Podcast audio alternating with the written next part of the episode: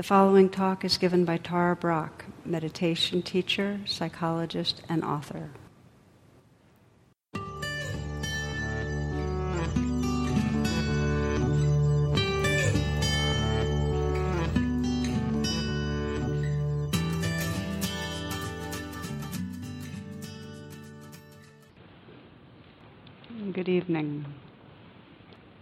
One of my favorite phrases from the time of the Buddha, this is from the Pali script, is ahi ehipassiko. And the meaning is come and see for yourself. And the, uh, what it communicates is that this is not a path of listening and believing what other people say. I mean, they can be useful, they can be pointers, but it's really a path of direct investigation that the only freedom, the only liberation comes from actually checking out and finding out what is happening in this mind, right here, right now. So, in the Buddhist teachings, inquiry, our investigation, is considered one of the key uh, factors of enlightenment, one of the key features that actually allows us to awaken to a full awareness. And um, it's basically considered that the very nature of investigating will reveal truth. And we practice out of a love for truth. So, one of the traditional metaphors that I find really helpful is just to imagine a dark room filled with furniture and what happens when you turn on the light. And if you keep it off, you kind of bumble around, you keep knocking against the furniture. But if we start shining a light on the room, then we begin to change our patterns. We don't have to bump against furniture and bruise ourselves. So, the key to understanding transformation is that we're all patterned. We all have conditioning that has us repeat certain behaviors out of fear, out of grasping, out of ignorance. And that it's not until we investigate and see those patterns, that we can change them. So we begin to notice okay, what, what is it that's going on when I get this addiction to food or to a certain person or to uh, a certain activity? Or what is going on when I'm constantly doubting myself and I'm constantly gripped with feeling not enough? And it's if, if we have some element of interest. And interest is a huge deal. You can't go very far in this path without interest. Interest in reality. If there's some interest, we begin to shine the light of awareness in that dark room where the patterns keep on repeating themselves. There's a, a there's a saying that history repeats itself, which is good because most people don't pay attention the first time anyway. So, the idea is that illusion exists because it's not investigated. And we can see it in our, our personal history. And one of the examples that I found most profound of this, a story that's become rather well known, Lester Levinson, who many of you might have heard of as the founder of the Sedona method. Uh, when he was in his 40s, he got really sick. He had heart failure and colon cancer and probably some other things too. And the doctors basically sent him home and said, There's nothing we can do. Try not to move around much and you're going to die. it was kind of like that. So it was a death sentence. And so he reflected on his life. He was super educated. He had studied every philosophic system, every religious system, and so on. Where did it get him? So he decided to drop it all, all his ideas about life, and begin to ask some questions to his own body and mind. And he addressed his body and where some of the illness was and says, What's your belief? What's the view going on here? What's the unconscious view that, that this pathology is holding? And uh, the response that he got from inside was kind of a demand that the world be different. It was a view that the world is not the way it should be. This was the core belief the world should be different. Or it could have been, I should be different, or you should be different. But that was the flag. So then he asked himself, Do I need that? No. He decided to drop it. And he went on to live a number of decades and create the Sedona method and bring to a lot of people this very powerful, you know, system of asking good questions. There are a number of good systems out there of asking questions. But the point I want to make is that when we're suffering, we're believing something that's not true. You might think of it as, you know, we're, we're opposing reality, we're at war with reality. And that belief isn't always in consciousness. And even if the belief's in consciousness, we're not in touch with the feelings underneath the belief. And it's not until we investigate and connect with what's going on, what's unconscious, and bring it into consciousness that we get freed up from the pattern that's creating the suffering. So this is the this is the landscape that we'll be exploring tonight. Um, how to begin to bring this this power of inquiry, of investigation, which is a key part of mindfulness. And if you're familiar with RAIN, the RAIN acronym, which is a way to use mindfulness, it's a key element of RAIN. And I, so I'm considering this talk as a focus on one key dimension that we really need to be free. And it's a dimension that takes courage because, to the degree we have fear, we get really rigid and go around with certainties. It shouldn't be like this. It's supposed to be like this. And we get very tight. And that's where fundamentalism comes in right, wrong, good, bad. And to get the knack of inquiry, we have to be willing to open up our hands and not know. We have to be willing to drop everything we think we know to be able to have truth flow through. Does that make sense? And this is big, and we have to drop all our ideas about how it is.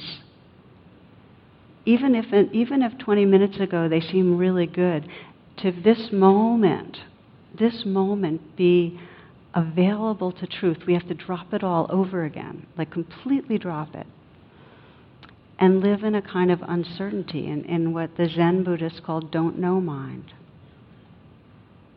And then discover, well, what's really going on? So it's a vulnerable situation.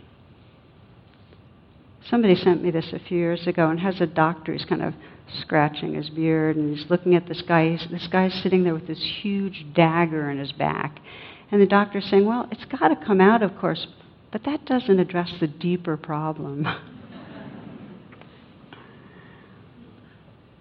so, what would motivate us to drop everything over and over again? To keep sensing, okay, this is the view. The view is that so and so is wrong and I'm right.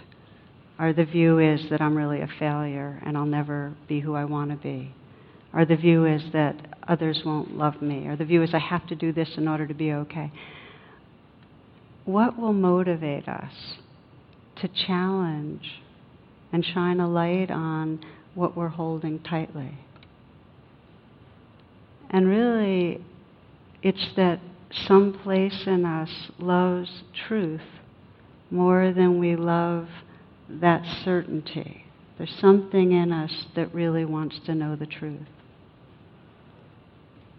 Rumi says this he says, grapes want to turn to wine. You know, we want to be all that we are. So just take a moment. Let's, let's reflect together for a moment. Very, very simple. This is a very simple pause and checking in. And close your eyes. So, the most basic inquiry what is happening inside you right now? What's the most predominant or compelling experience you're aware of?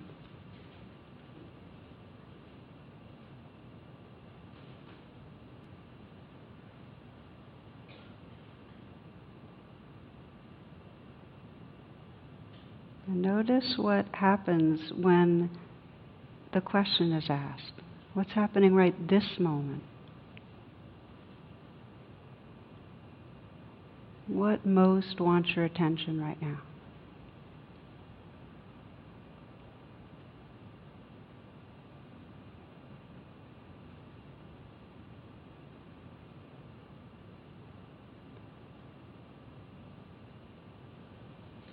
And just take a few breaths and open your eyes when you'd like.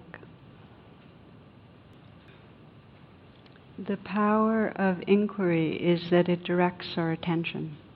It energizes our attention, and it energizes it right into the present moment, what's here.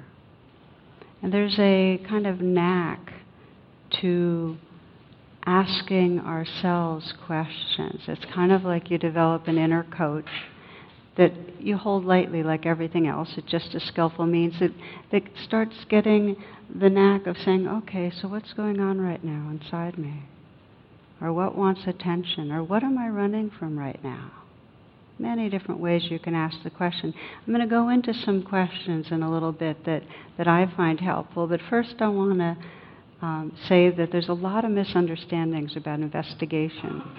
And the biggest one is that investigation is in some way a kind of mental or analytic process, that we're uh, trying to figure something out. There's some sort of mental digging, like, well, I'm feeling this way because of a really bad experience I had in college, and it was really because I, I was younger than everybody else. And, and so it's like we go into the storyline, and that's not investigation. In fact, anything that takes us from the present moment is not a wise form of investigation for the sake of spiritual awakening. It may be useful for something else. So it's not analytic, it's not abstract. We're not trying to solve a problem, investigate if I solve a problem, how to fix this broken printer, or what should I do first today to get the most done. It's not like that. And it's not a kind of theoretical wondering that's like answering the question why. Um, why is there evil in this world? There's one story I've always loved of this uh, Roshi and a student in a, in a dialogue, and the student saying, Well, what happens after we die? And the Roshi says, You know, a Roshi, by the way, is a kind of Zen monk, says, Well, I don't know. And, and that really angered the student. He says, I thought you were a Zen monk. And, and the response was, I am, but not a dead one. So the question is not like this why question, it's directed to what is going on right here, right here, right now. And it's not a kind of inquiry, is not a chance to step back away from, it's very engaged. In fact, inquiry or investigation, you're feeling what you're looking into. Some of you might heard this term Zen and the art of reading all the books about Zen. you know, it's not that. So you could listen to and read about and think about spiritual matters for years, and there's no freedom until you actually start paying attention to your inner experience. One coach I heard about said to a f- former football player, he says, What is it with you? Is it ignorant or apathy? And he said, Coach, I don't know and I don't care. and that just made me, I thought that was such a great line because it made me realize that really the, the spirit behind inquiry is a true interest and care about how things are. It's really loving life and wanting to know life intimately. Okay, so let's look a little more closely. We'll look at the basic ways that inquiry and investigation both can heal emotional tangles and also really reveal in a very deep way a spiritual truth, really wake us up, liberate. And one of the lines I like the best from Carl Jung is that our suffering and neurosis comes from the unseen, unfelt parts of our psyche. Okay, sometimes described as unlived life, that, that, that which we haven't really allowed ourselves to feel and process. And that includes, as you heard with the story from Lester, um, the beliefs that we haven't shined a light on that are driving us. The beliefs of, I'm not really worthwhile, or that I'm unlovable, or that I can't trust others. So, to the degree that we haven't really shined a light on and investigated the, the feelings and thoughts that are there, um, we're identified with them. You're identified with anything you haven't brought into the light of awareness. That's what has control over your life. So, the process of investigation is to begin to, and it can be pretty systematic, ask questions that bring into the light of awareness that kind of subterranean tangle. Okay? And when I say light of awareness, it's a kind awareness, a gentle awareness, and a clear attention. So maybe uh, give you an example of how I did some investigating with one woman. Uh, this is some years ago.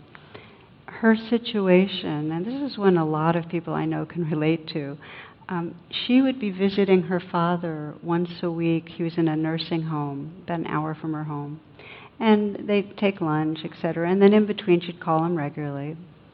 And he was clearly lonely and really hankered after her visits. In fact, when she was, you know, there, about to leave, he'd, he'd always remark, "Well, I'm sure you have better things to do," but he wouldn't want her to go, you know. And so she was sandwiched between that and um, her uh, youngest son was in middle school and in a very angry and withdrawn uh, place where he both wanted attention, he'd storm away and be rude, and he was hurting, and it was hard. So she found herself loving them but not liking them. And then she found herself feeling like she was a hard hearted, unloving person. And I know a lot of us can relate to loving people but not liking them, and deep down feeling like we're not a very loving person because of that.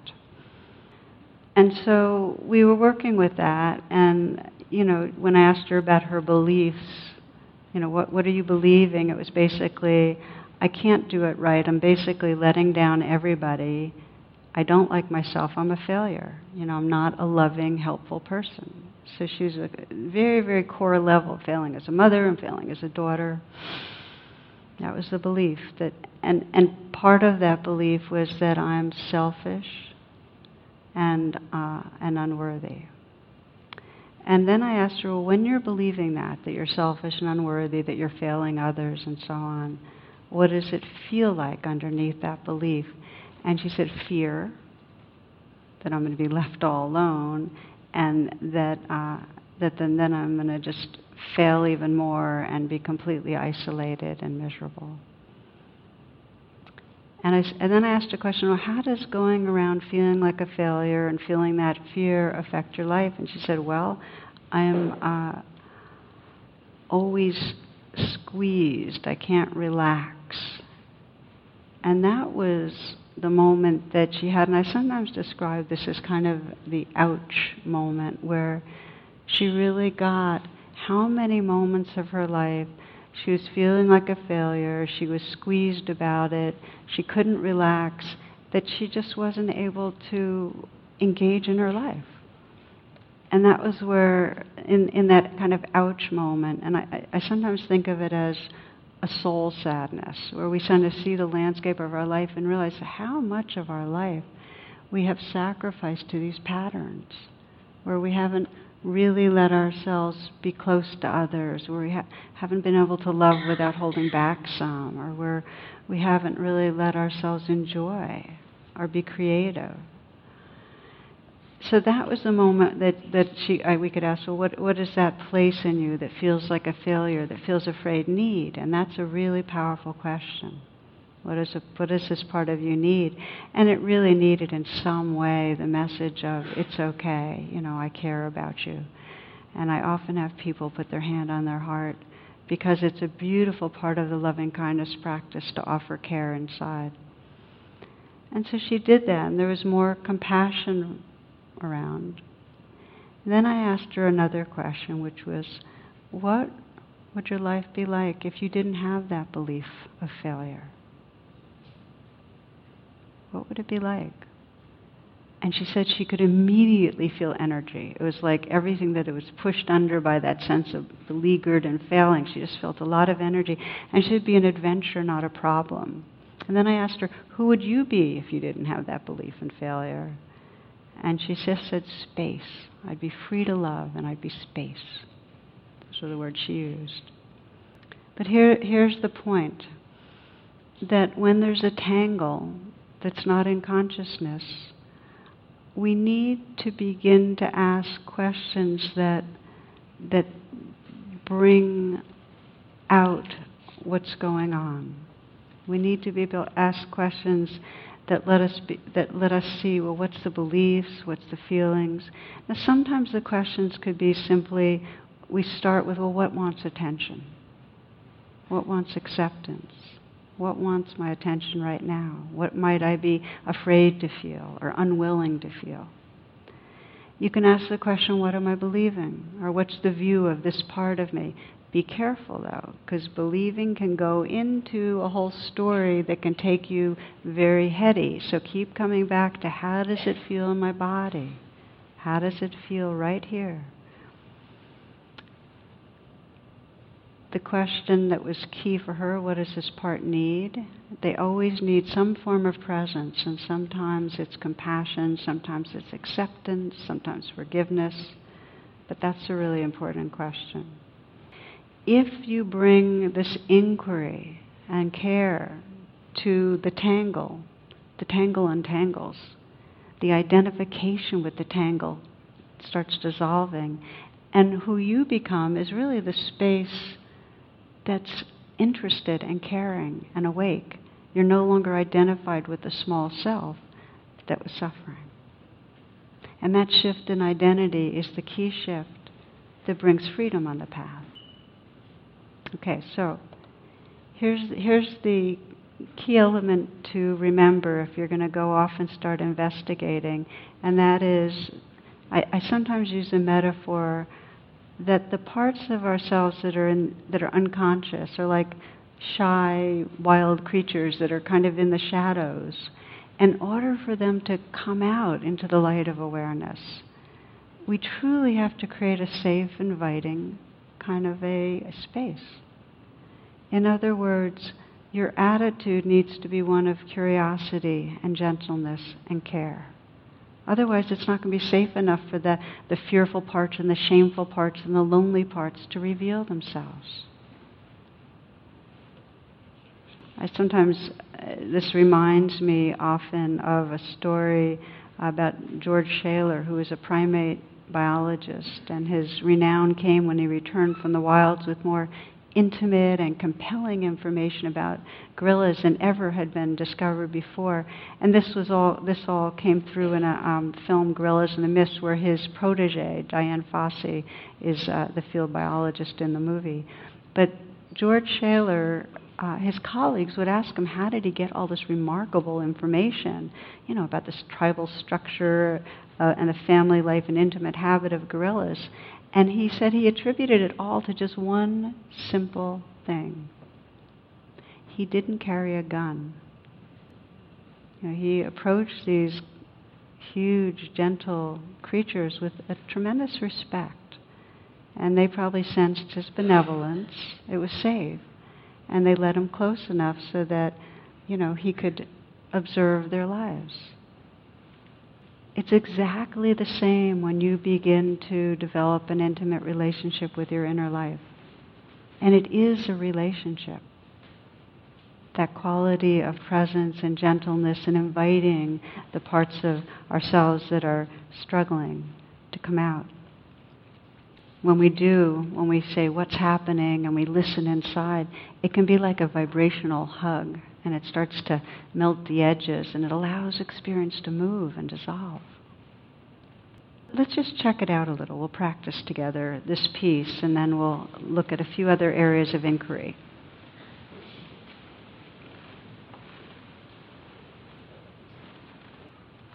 So this is going to be, as you pause, just to give you uh, one of those mini uh, kind of practices that you can enlarge on your own. I want to give you a taste, though, of just investigated in, in a guided way.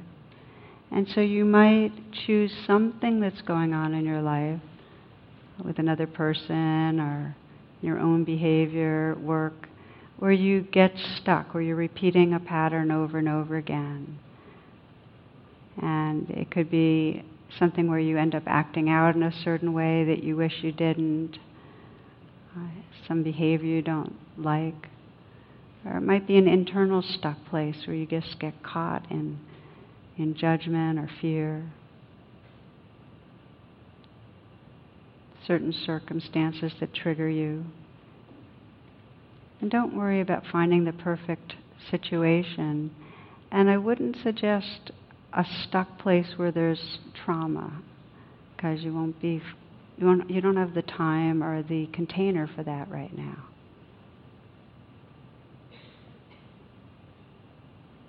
It might be something around an addictive behavior, you know, overeating or some drug use, maybe overworking and getting stressed out,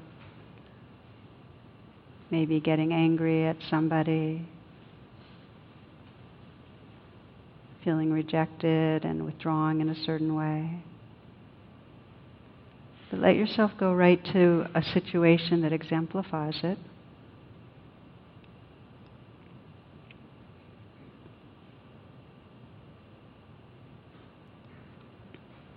And the more you can put yourself in the situation, the more you'll get out of this little um, exercise, just seeing another person's face and their expression and how they're speaking to you. If another person's involved, or seeing the room quite clearly that you're in, or if you're outside, what's there.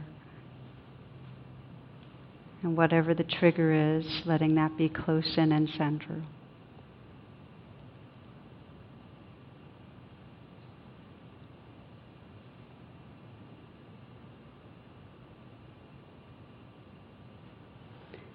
The R of RAIN is just to recognize what's going on right now and allow it to be there.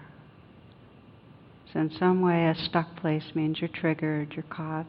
Sometimes we call it the hijacking of the limbic system. You know, you're just caught.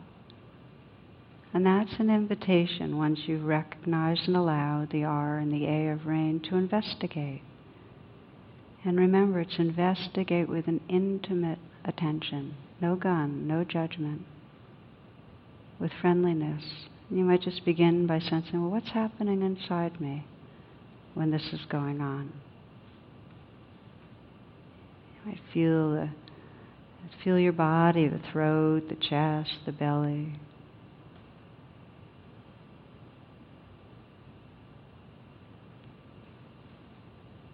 You might ask yourself, what am I believing? If you feel where you're most vulnerable, what's the viewpoint of that vulnerable place?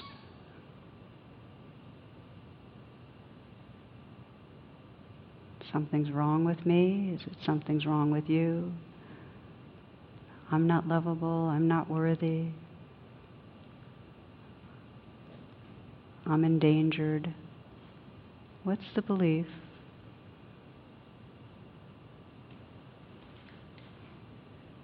And perhaps you can't find a belief, and that's quite fine. But just let yourself feel the feelings that are there under the belief, whether or not you've identified one. Where do you feel most afraid, most upset? What's the feeling like? What's the worst thing you're imagining could happen?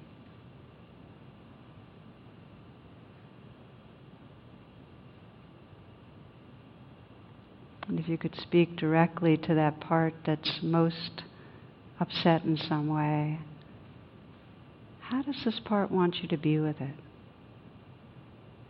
What does it need?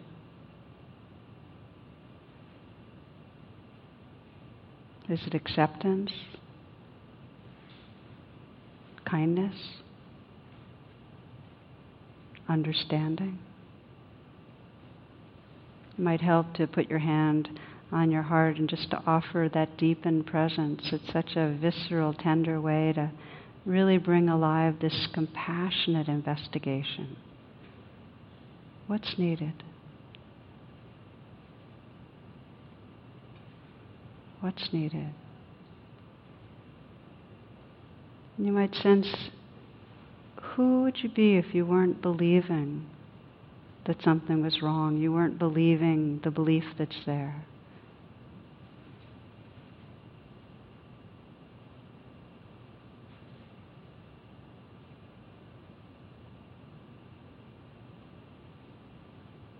Who are you when you offer real compassion and presence to these vulnerable places?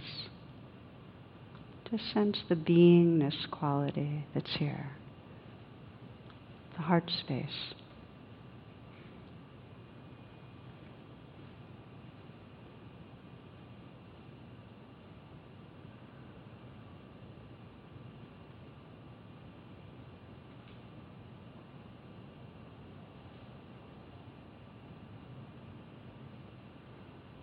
And because this is such a short kind of an exercise, you might just send a message to whatever is going on inside that you'll be back, that you want to listen, you want to understand, you care. No gun, just presence.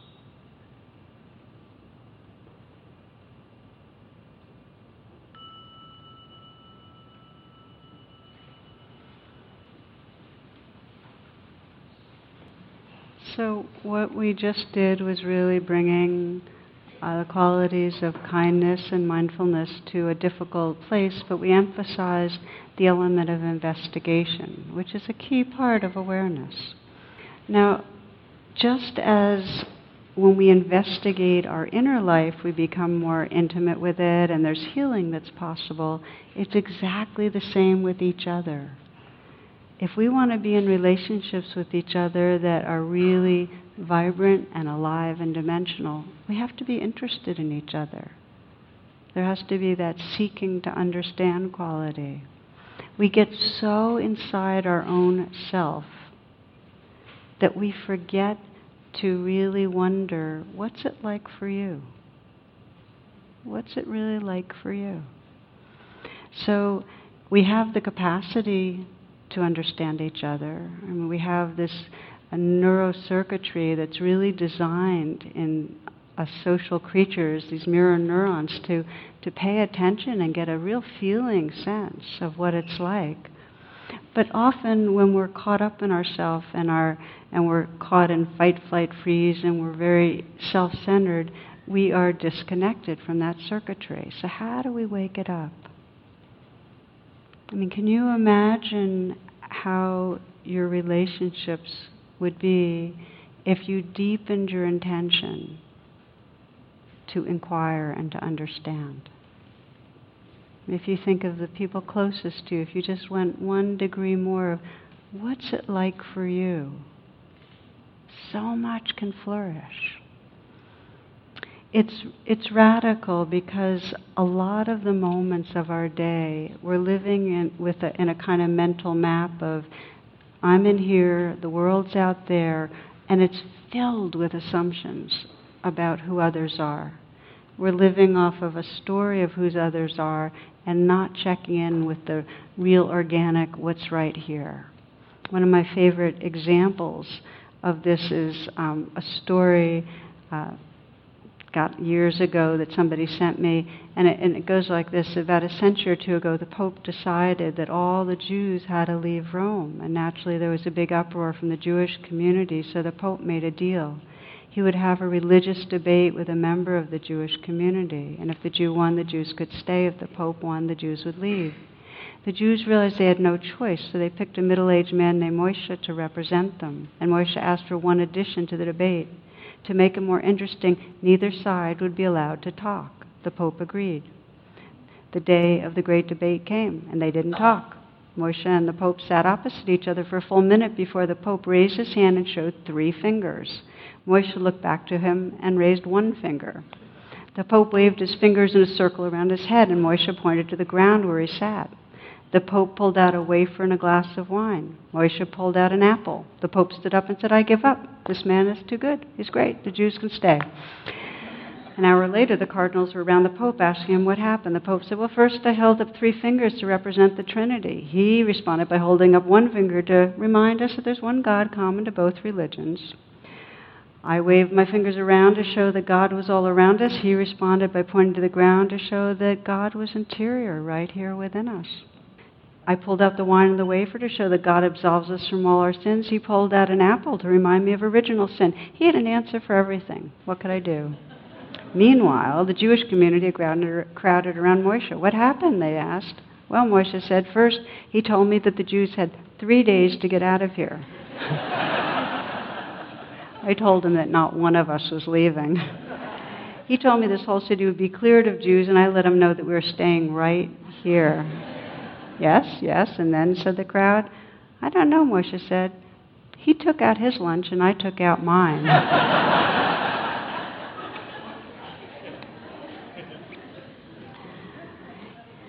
so it's a silly story, and um, and I was aware in speaking of it that there's so much tragedy going on right now that in in Gaza and the Middle East that as I spoke it I started feeling really uncomfortable and I want to share that with you because I feel so much pain about the violence there. And it could have been any character set up in the story. So I apologize for any pain I caused as I was reading. I truly just in the moment started realizing that it was inappropriate. But I think the message is important. Could have used a better illustration. That we think we know when we're speaking with each other what's going on, and we don't. And we need to find out. One uh, young friend of mine who has served for a number of years by working in Central America with uh, people that are impoverished or in trouble in different ways, describes an experience he had that really spoke to this. He was accompanying an old man with a, a broken hip to an emergency room, and for many hours this man was in pain, not getting attention. So Phil described his helplessness, not being able to provide relief, thinking this guy needs me, needs me to help him, he needs me to do something, and all I can do is just hang out with him. So at one point, somebody handed the old man a, a bread roll. And then, and this is what Phil wrote, wrote, he says, then something miraculous happened. The old man broke his bread roll in half and stretched out his hand toward mine. An acute sense of surprise and embarrassment came over me, and at first I refused his offer, insisting that he eat it, for surely he needed it more than I. But my feeble attempts to decline the gift were wholeheartedly dismissed as he pushed the bread into my hand, motioning me to eat. And so I did, me looking bewildered and humbled, and he looked quite pleased to be able to share his meal with a near stranger.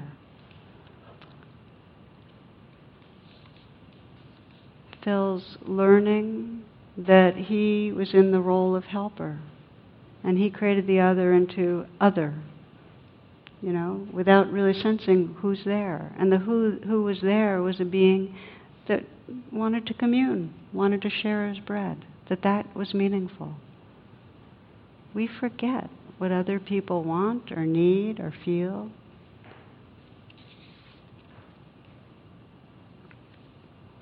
So seeking to understand means beginning to really ask questions. Um, really ask questions to other people. How are you? What's it like for you? I was struck by a story about the Dalai Lama, who I think really is a, an amazing example of, of willingness to hold beliefs lightly and listen and, and attend and learn and grow.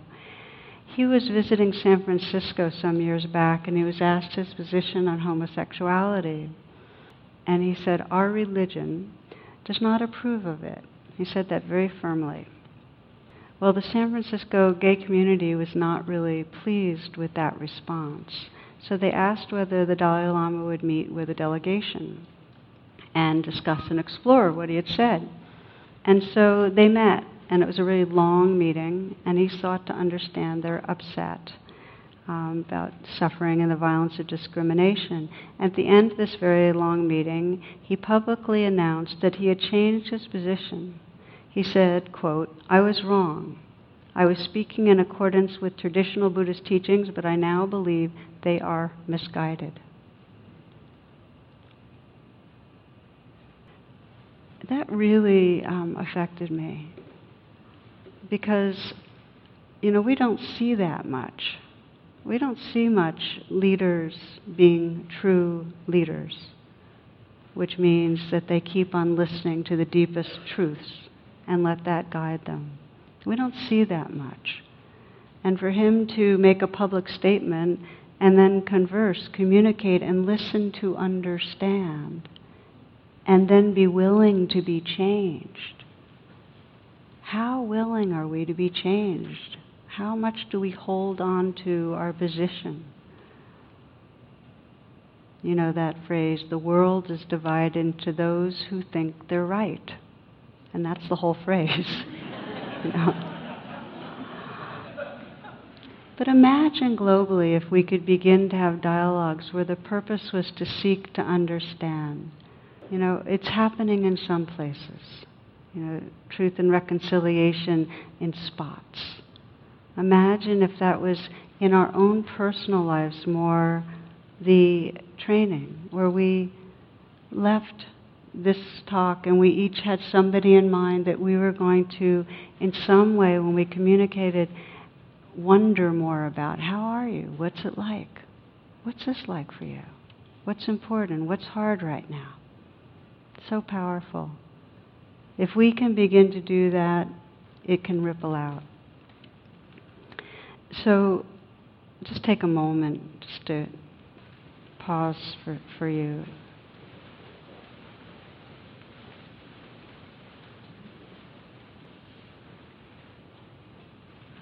And just, we've been talking about inquiry. You might ask the simple question what's happening inside me right now?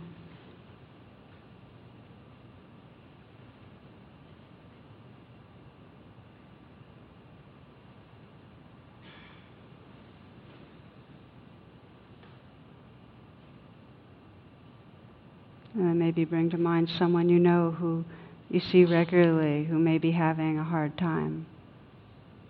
You know, not somebody that brings up a huge, re- a negative reaction, but just somebody you know.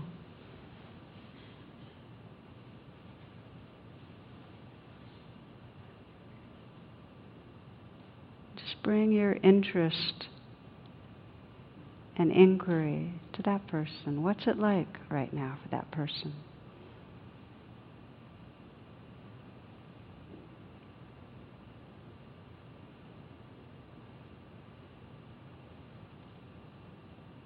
What does he or she need?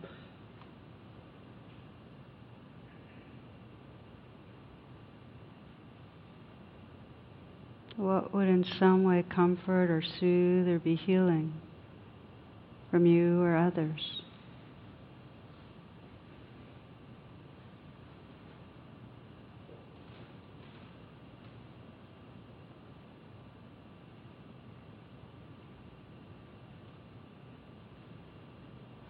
Just take a few full breaths and just sensing that there is this power that can transform relationships with our inner life and with each other by bringing this interest and care, this inquiry to what's happening.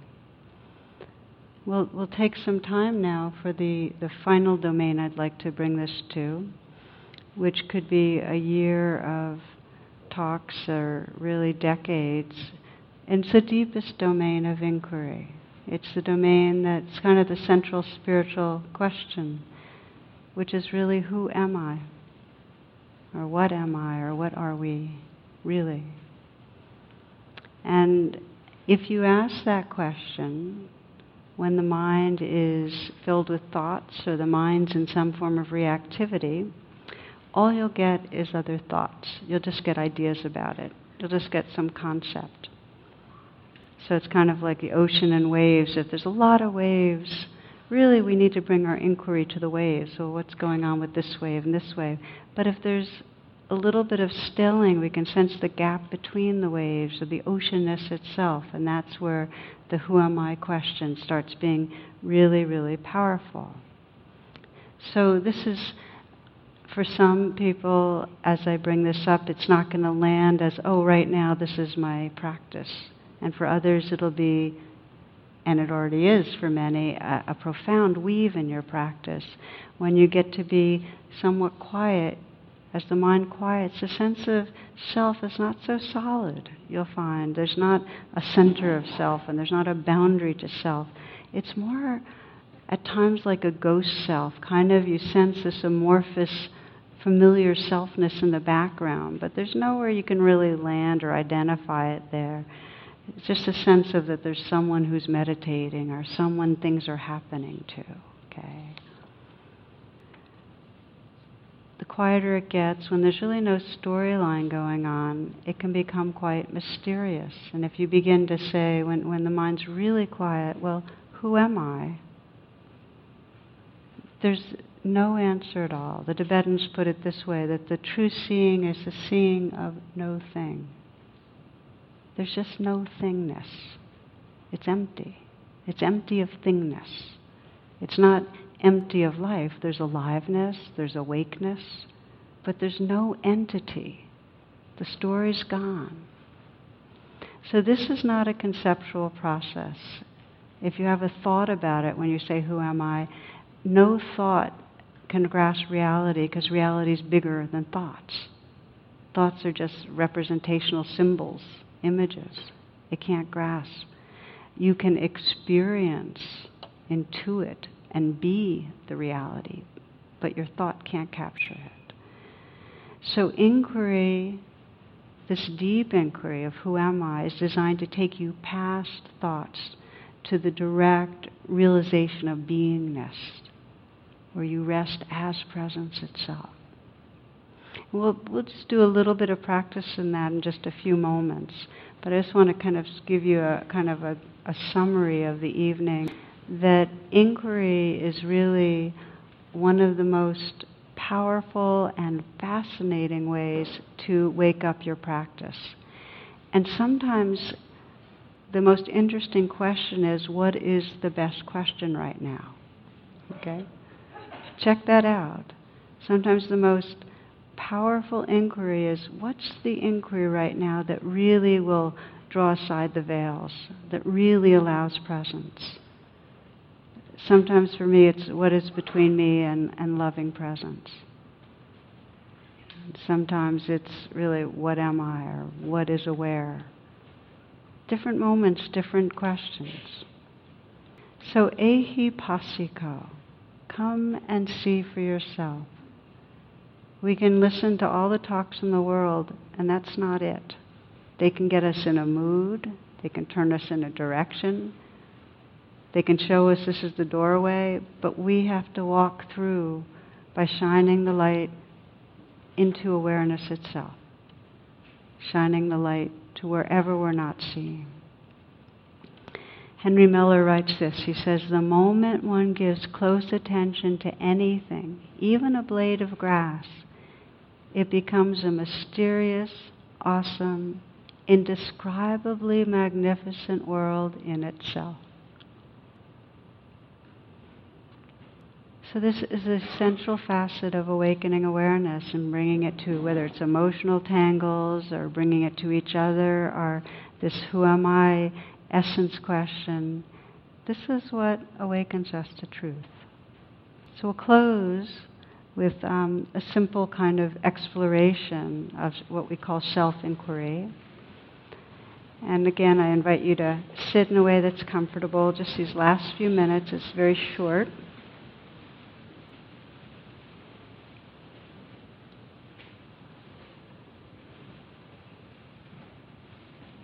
And all you need in entering this practice is some curiosity and a willingness not to not to judge how you how you move through it. Just curiosity, openness.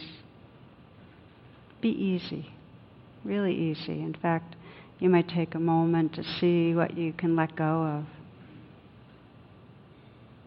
Maybe you can re let go again in the shoulders. Soften the hands. Soften the belly.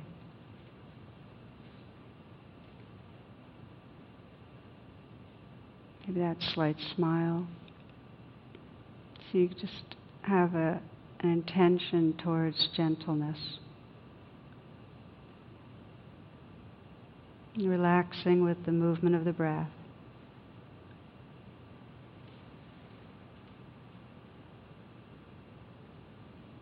I mentioned the ocean and the waves. You might sense the waves of sensation, sound.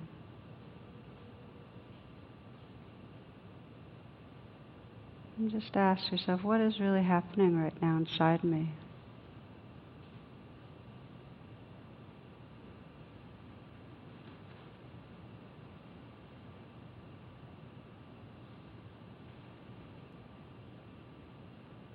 What's the experience of sound like?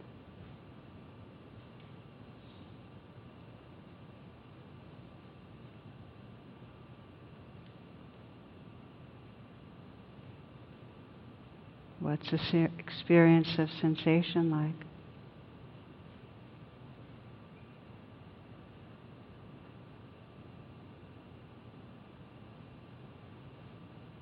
Sensing in the foreground these waves of experience. And can you also sense in the background that alert inner stillness that's aware?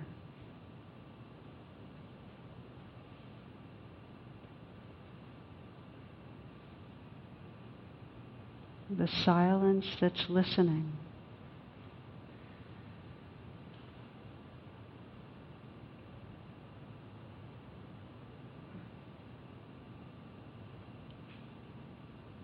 How is that silence experiencing sound?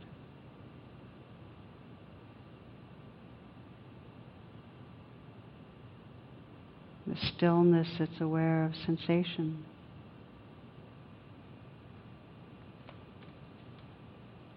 How is that stillness experiencing sensation right now?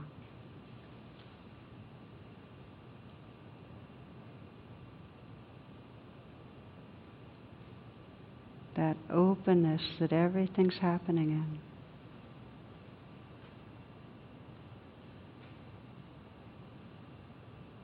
How is that open awareness experiencing this moment?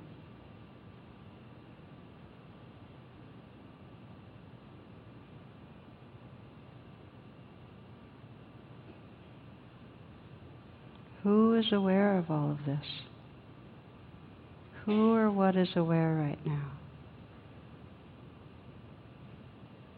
Just look back into awareness and let go and be awareness. Relax.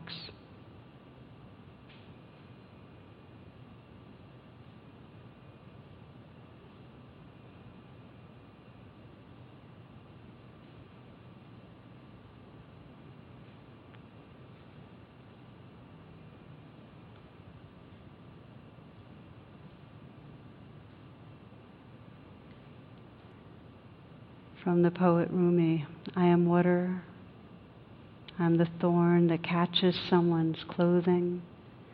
There's nothing to believe.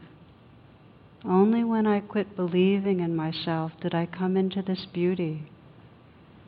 Day and night I guarded the pearl of my soul. Now, in this ocean of purling currents, I've lost track of which was mine day and night, I guarded the pearl of my soul. Now, in this ocean of purling currents, I've lost track of which was mine.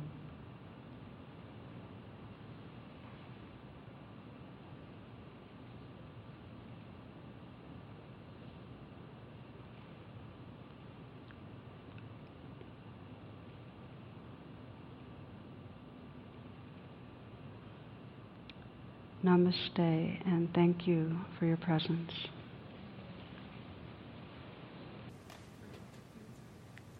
The teaching you have received has been freely offered. If you'd like to make a donation, learn more about my schedule or programs offered by the Insight Meditation Community of Washington, please visit tarabrach.com and or